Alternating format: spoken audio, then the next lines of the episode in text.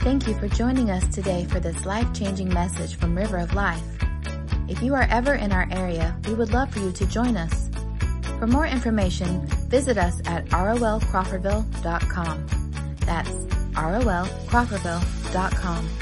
Or download our app in the App Store under R O L Crawfordville. Now, let's join Senior Pastor Henry Jones as he teaches from the Word of God. I believe there's a hallelujah in this house. Woo! Man. Oh, the presence of the Lord. Thank you, praise team. Thank you for those who have the anointing, the gift, and the ability to lead us into the presence of God. Now, before I speak today, I want you to hear a testimony. And I want to introduce to you uh, a man that I've known for many, many years, since I was a teenager. And this will be the most unusual introduction I've ever given, because this man was a very, very, very bad influence on me when I was a teenager. You know that person that you don't think there's any way they could ever get saved? He's one of them. He's one of them. But guess what? God is able. God is able. I'd like for you to listen to a beautiful testimony by an old friend. By the way, about forty years ago, he gave his heart to Jesus. And and the fellowship we have now is so, so very special. This is Steve Rogers from Tennessee, a pastor up there. I don't even know the name of the church. But anyway, come and share with us, brother. Share your testimony. Thank you, Pastor Henry. Hallelujah. Uh, as Pastor Henry said, I came to Wakulla County probably fifty-six years ago. Came home from Troy with uh, John David Jones. He, we were, he was my first friend at Troy. And uh, when he said bad, bad, bad, I'm probably, I, I want to use crazy, crazy, crazy. Uh, in fact, I think they decided yesterday, J D and Pastor Henry, that uh, they have a brother named Bernard who was crazy, and they decided yesterday I was crazier than him. So any of y'all that know Bernard probably know that God is able to reach down to the deepest place and, and pull you right out. But um, as I was sharing my testimony with Pastor Henry the other day, and then you asked me to share it here, but, you know, as I prayed this morning, there's something I'd like to say first, and and I, I, I want to be under authority uh, of, of the angel of the house, but I really felt compelled by the Holy Spirit to say, yesterday we met right here for prayer, and we had communion, and uh, we walked around this property. And he told me and shared some things that were going on and what the vision was. And I want to tell you, God's doing something special here. This is not preacher talk. I'm not giving you preacher talk where you come up and, you know, you got to stroke the guy that introduced you. You know, that drives me crazy. Anybody know what I'm talking about? You know, I saw it happen between two guys I know didn't even like each other. But that's, oh God. God's doing something special here. As we walked around these grounds and Pastor Henry shared the vision for this church, He's doing something really special here. And I know that couple uh, that came up here, the Spirit of the Lord is here. God's given Pastor Henry a vision. And what I believe I sensed in my spirit as we walked around yesterday, as I prayed this morning, uh, there's something really special. I don't want to use all kinds of preacher words, but something really special coming for River of Life Church and its influence and impact on this area and this community, winning souls and making disciples, and not just being another church on the corner. And and as I say that, the Bible says give honor where honor is due. And I just like to ask you guys to stand up and give honor to that man who has the vision. Put your hands together. Give a shout. Give a shout. Come on. Y'all know how to shout. Yeah! All right. Okay, that's enough. Sit down. Uh, I know as much as y'all love football around here, I know y'all know how to shout. Well, let me get to it because Pastor Henry only gave me five minutes, but no, he didn't. Um, I was crazy, literally, I mean, right on the verge of being the craziest person in the whole wide world. I thought I had a death wish for a while. In fact, a lot of people thought I had a death wish, but uh I grew up in a home with, uh, of alcoholics. My parents were alcoholics. Uh, I was sexually molested at five years old uh, by a babysitter, a male babysitter, and uh, and then my mother was a, a, a very uh, abusive, verbally abusive uh, alcoholic. So I moved into my high school years. I got into alcohol very heavily, and to the point where uh, the athletic director called me at one time and said, if you don't quit getting drunk, getting in fights, I'm going to kick you out of athletics. Well, I was a state champion in wrestling, and you know, I knew he wasn't going to do that, so I kept drinking. I got into college and uh, met J D, and J D used to drive me around, let me drink beer. Said he took me to church one time. I don't remember it. I probably wasn't in condition to remember it. I kept drinking, and it got heavily and heavy and more heavy and heavily. And, and even after I graduated from college, if you want to hear any stories about college, you'll have to you have to ask J D. Um, I don't know, the, hopefully he won't share them all, but uh, there were some very interesting stories of the craziness. But I got out of college and uh, started teaching and coaching, and still and, and really became uh, uh, more heavily addicted to alcohol.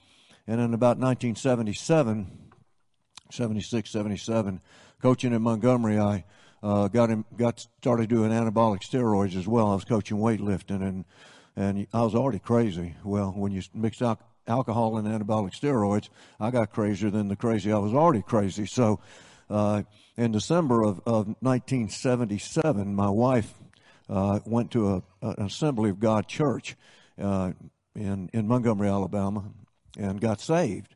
And so that kind of pushed me even further out the door, because when she came home and was telling me about getting saved in this charismatic church, which I'd never been in a church, I'd never seen a Bible, but I heard about them charismatics. Kind of like this place. And I said, I said, all right, Christmas, I'm going to buy you elbow pads and knee pads where you can roll around the aisle wrestling fanatics, because religion is for weak people. Anybody ever read, read the book Hung by the Tongue?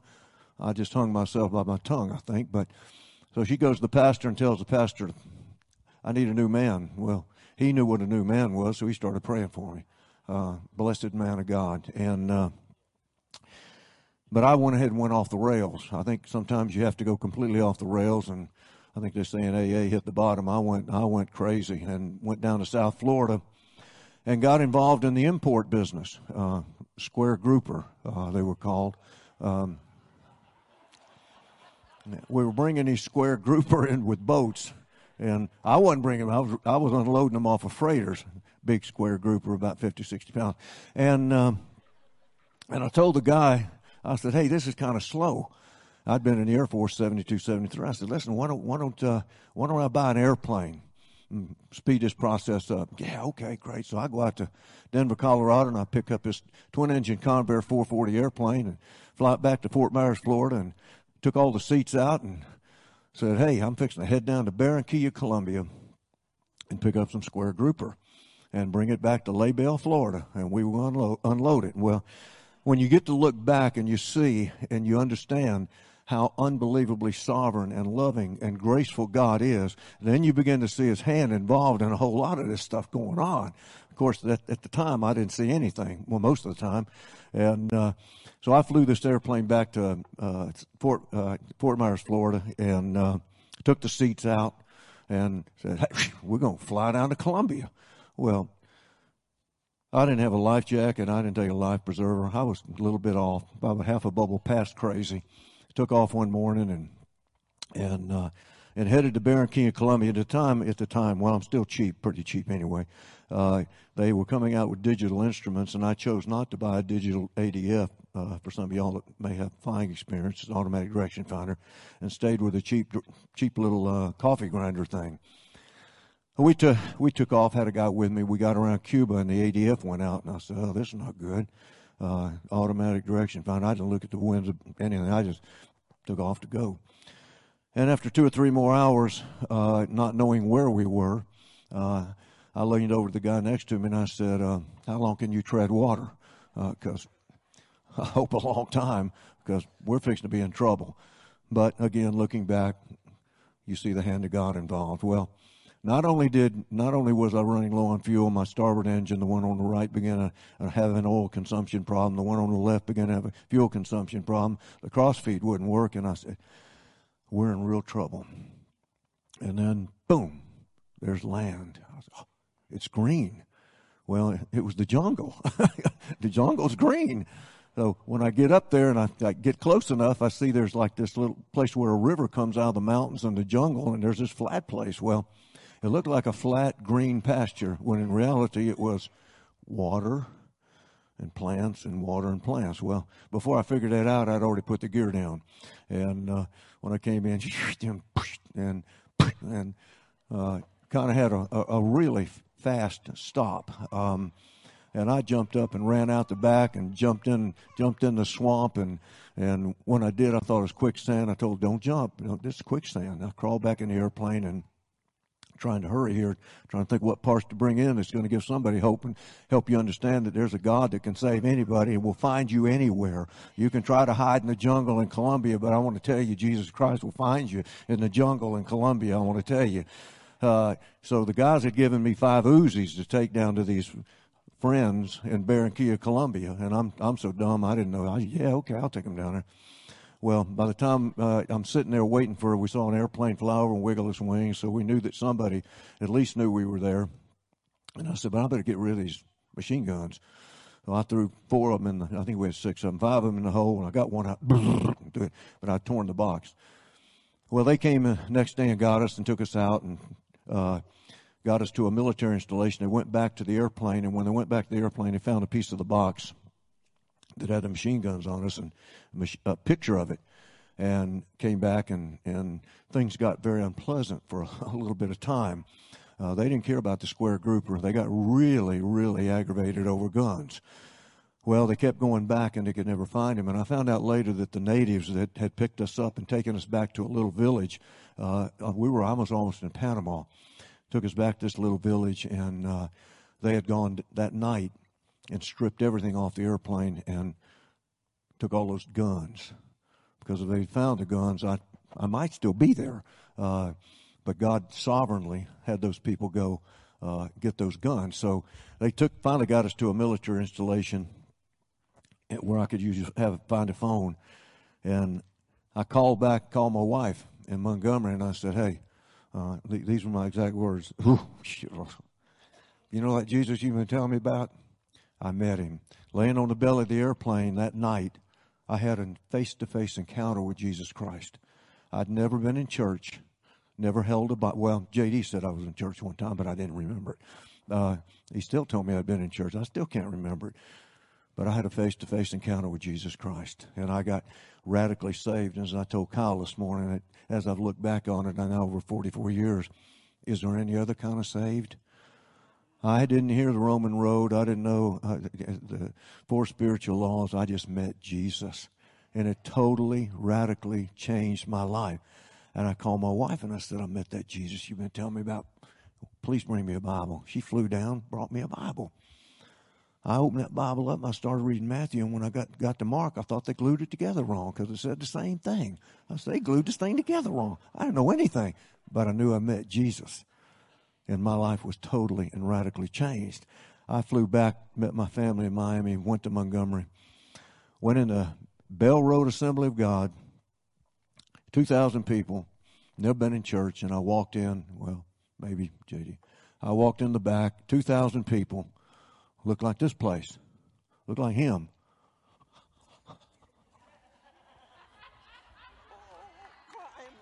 I go, woo, why are they having fun? Come on. Yeah. Why are they so excited? Why are they having fun? Don't they know this is church? Because my entire paradigm was, praise God from her. You know, I thought that was church. Oh, my. But I knew that day something was going to happen. And again, I think I'd read Matthew and maybe Mark, but I know nothing.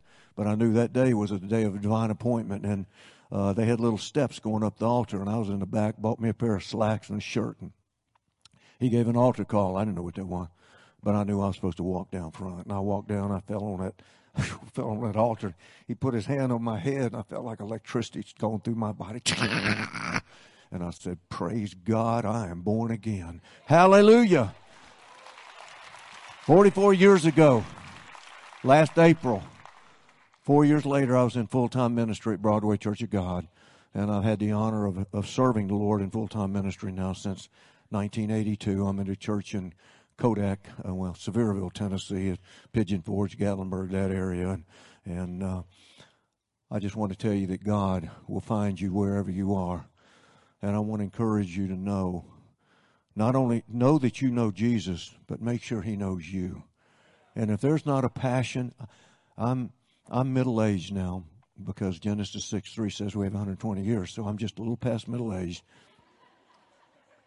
I'm just as excited about Jesus today as I was forty-four years ago when I met him in the jungle in Colombia. Don't ever let that fire and that passion go away. And get, all right, Lord, I thought this this morning, if this is you, hopefully, get involved, get connected, start serving. Help this man carry out the vision he's given for River of Life here, because this is a man of God. He's the real deal. Thank you for letting me share my testimony with you. God bless you.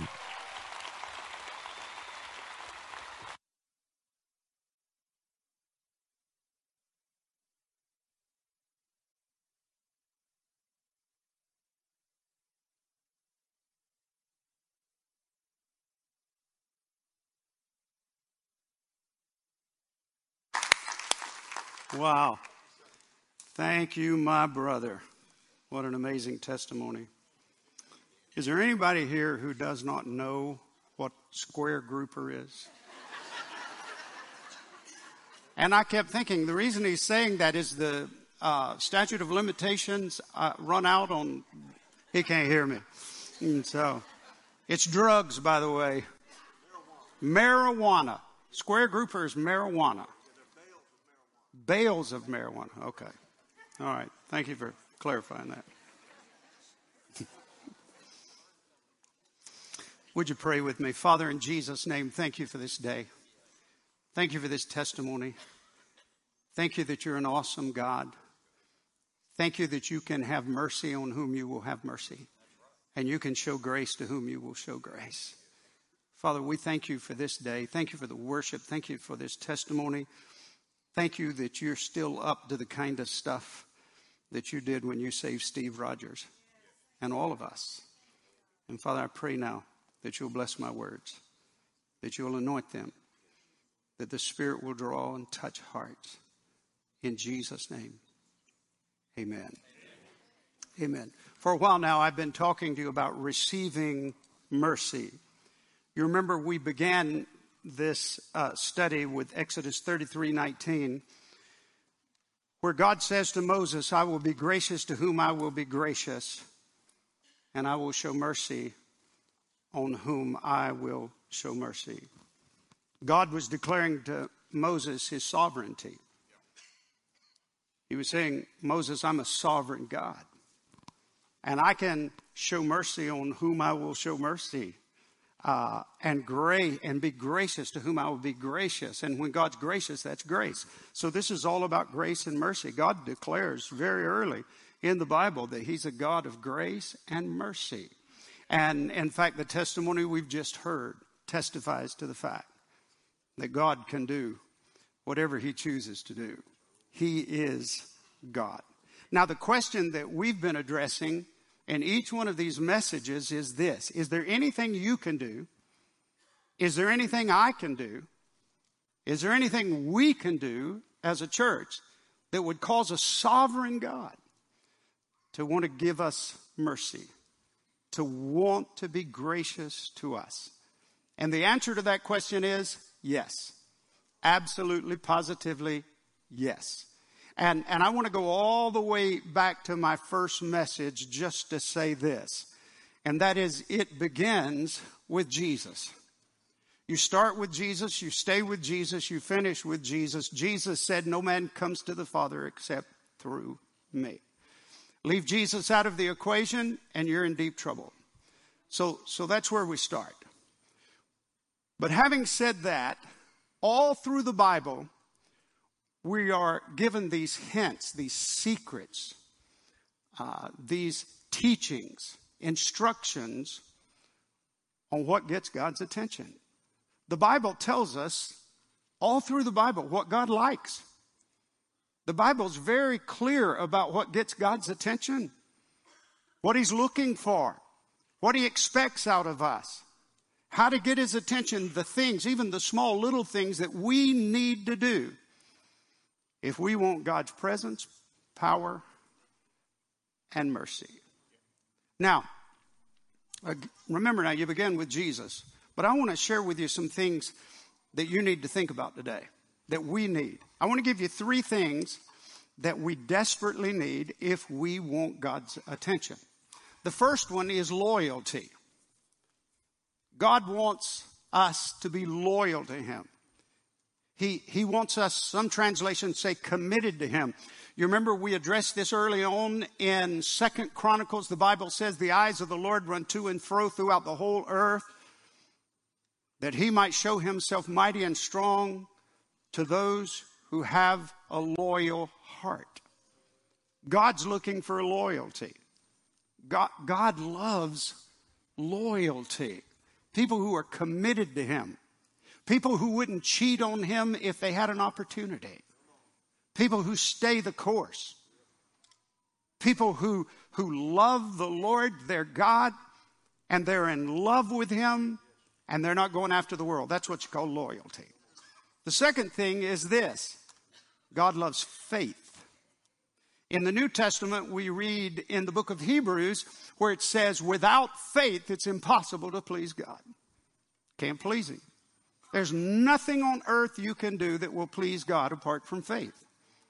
If it's not of faith, it's sin, one passage of Scripture says. Uh, God wants us to exercise faith, to put our faith in his faithfulness. That's what God wants. And we, we have to exercise that faith. These are, these are little things, but you need to remember that, that God wants loyalty, wants faith. Let me just give you one more right now. God loves humility. God, God loves it when we humble ourselves before him. In the book of First Peter, we read these words, God resists the proud, but he gives grace to the humble. Let me tell you, loyalty, faith, humility, those are things that catch the eye of Almighty God. And I got to tell you, I am so thankful to be the pastor of this church. I am. I, I want to say some things, and then I'm going to give you a caution here in just a moment.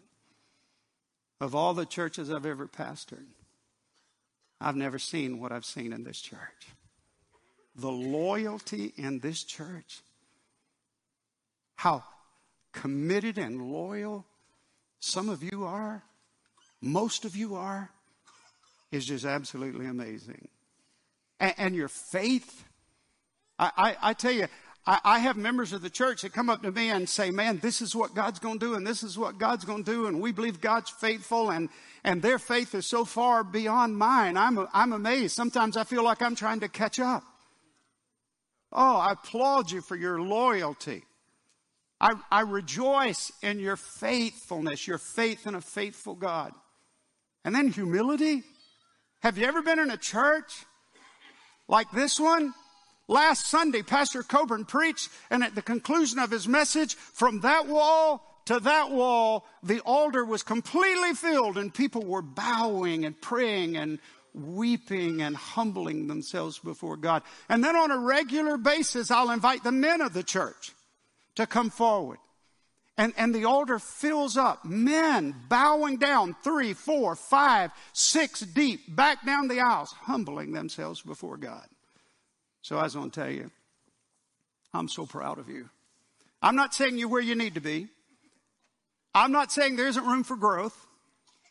But I am saying that the loyalty in this church, the faith in this church, the humility in this church, it's just amazing. I applaud you. I commend you. I rejoice with you. I mean that from the bottom of my heart. But don't let it go to your head. Because the moment you let it go to your head, you'll lose it. It just doesn't work that way. So God bless you. Let's stay the course. Let's do what God's called us to do. Amen. But I will tell you this morning, without a doubt, there's somebody listening to me, perhaps here in this worship center, perhaps on YouTube or Facebook, And you're saying right now, Pastor, if those are the things that get God's attention, I'm in trouble. I've been anything but loyal. Oh, I, I've not exercised faith. And I haven't been humble before the Lord. Pastor, I'm in trouble. Pastor, that doesn't help me. Give me something that'll help me. If I'm not loyal, I haven't exercised faith, and I haven't humbled myself before God, what do I do? Well, there's something else that God loves. And it's a big one. It is huge. Here's something that God loves. God loves repentance. It's a strange thing. But all through the Bible, Old Testament, New Testament, God loves it when people repent of their sins. When, when, when people come to grips with the fact that they have failed in loyalty, they failed in faith, they have failed in humility, and yet they repent.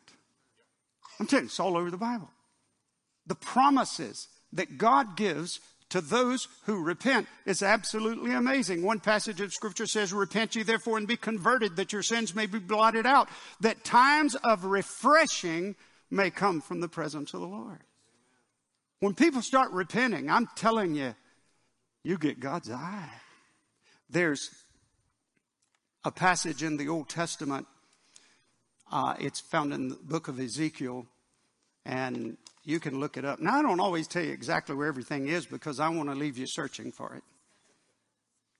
But if you can't find it, call me. I'll tell you where it is. But God says if there's a wicked man and he's been living a wicked life and he's been doing wicked things and he's been rebelling and his whole life is characterized by wickedness, here's what the Bible says, that if that man repents, if that man turns from his sins, if that man turns to God, like a Steve Rogers, if he'll turn. Th- this is what the Bible says. This is a quote right out of the Bible. All their past sins will be, say it. God, is that good news or what?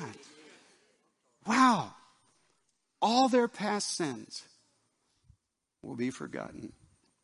That's out of the Old Testament. Let me give you one out of the New Testament. We'll actually read this scripture. Uh, Revelation two twenty. Through twenty-two, there was a church by the name of Thyatira. Jesus is addressing that church. And, and Jesus says to this church, he tells him what he has against them. L- listen to this. Nevertheless, I have a few things against you because you allow that woman Jezebel. Now, uh, the theologians are not sure if her name was actually Jezebel or not, or if Jesus was just putting the label Jezebel on her after Uh, the wicked and immoral Queen Jezebel of the Old Testament. But Jesus calls her because you allow that woman Jezebel, who calls herself a prophetess. So she was in the church. She claimed to be a prophet, a prophetess. And then listen to this. To teach and seduce my servants to commit sexual immorality and to eat things sacrificed to idols. Now, you think the church is messed up today? You think there's some bad teaching and bad theology today? I'm telling you, this is one of those early churches. There was a woman that Jesus called Jezebel. She calls herself a prophetess. That means she, she claims to be above. She's a teacher. And she's teaching the men and women of that church to join her in sexual immorality. This is bad stuff, isn't it? Almost too much to believe. Can I just tell you that God's pretty extreme when he says, I'll be gracious to whom I'll be gracious and I'll show mercy to whom I'll show mercy. He's pretty extreme in that category. Now notice this, verse twenty-one, Jesus said, and I gave her time to repent of her sexual immorality. You see, when, when people make huge, major mistakes, God doesn't just write them off. Now, th- there's a time God will give you time to repent. God doesn't just throw you away. God doesn't just pass judgment right then and there. Now, there will come a time when he'll do that. But God said, I gave her time to repent. And then notice this. And she did not repent. Well, those are some of the saddest words in the Bible. And then verse twenty-two says, indeed, I will cast her into a sick bed, and those who commit adultery with her. Now the focus has gone from her to those who fall, have fallen under her teaching, been deceived by her teaching. And he says, indeed, I will cast her into a sick bed, and those who commit adultery with her in great tribulation, read it with me, unless they repent of their deeds. I'm telling you, repentance will get God's attention. If God gives you time to repent, you need to repent. I mean, we all need to repent, but I'm just telling you, if you're tied up in something, involved in something, held captive by something, it is not God's desire to pass judgment on you. It is his desire for you to repent and be delivered. There, the passage in the Old Testament where the Lord said, none of their sins will be remembered. They will all be forgotten. It, God even asked a question, do you think I take any pleasure in the death of the wicked? None.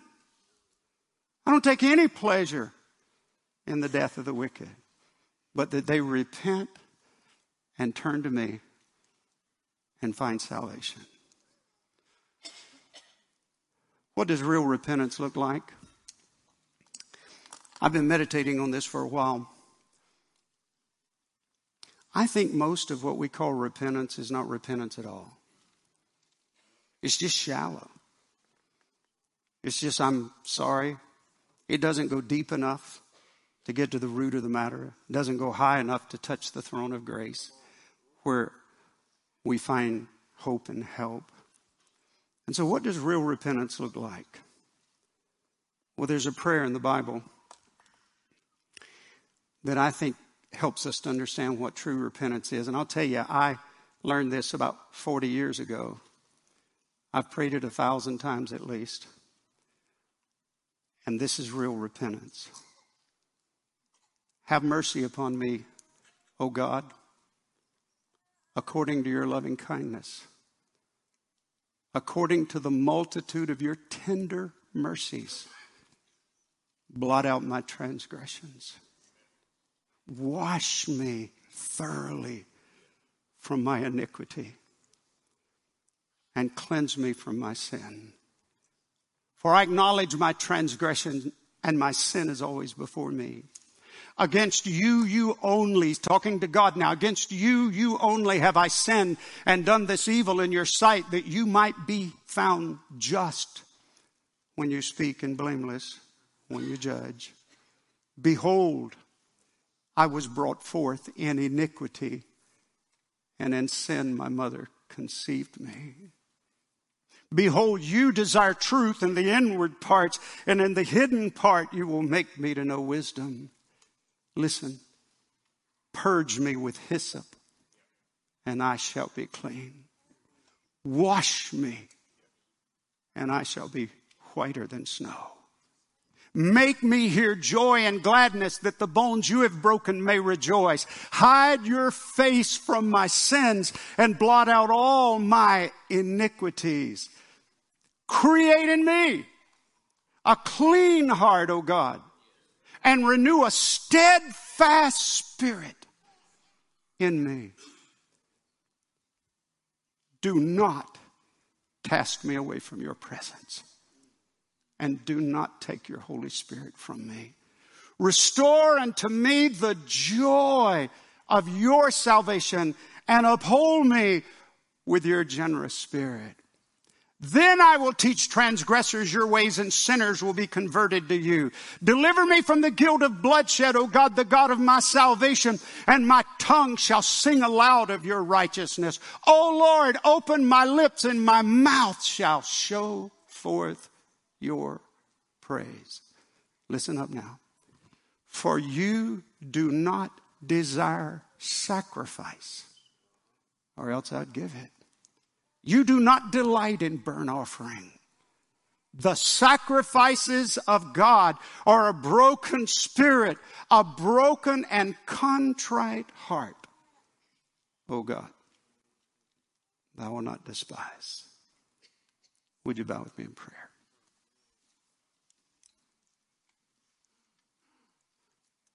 With your heads bowed and your eyes closed. Just you and the Lord for a moment. What have we heard today? Nobody is beyond the saving grace of Jesus. Nobody. We know that God loves loyalty, faith, and humility.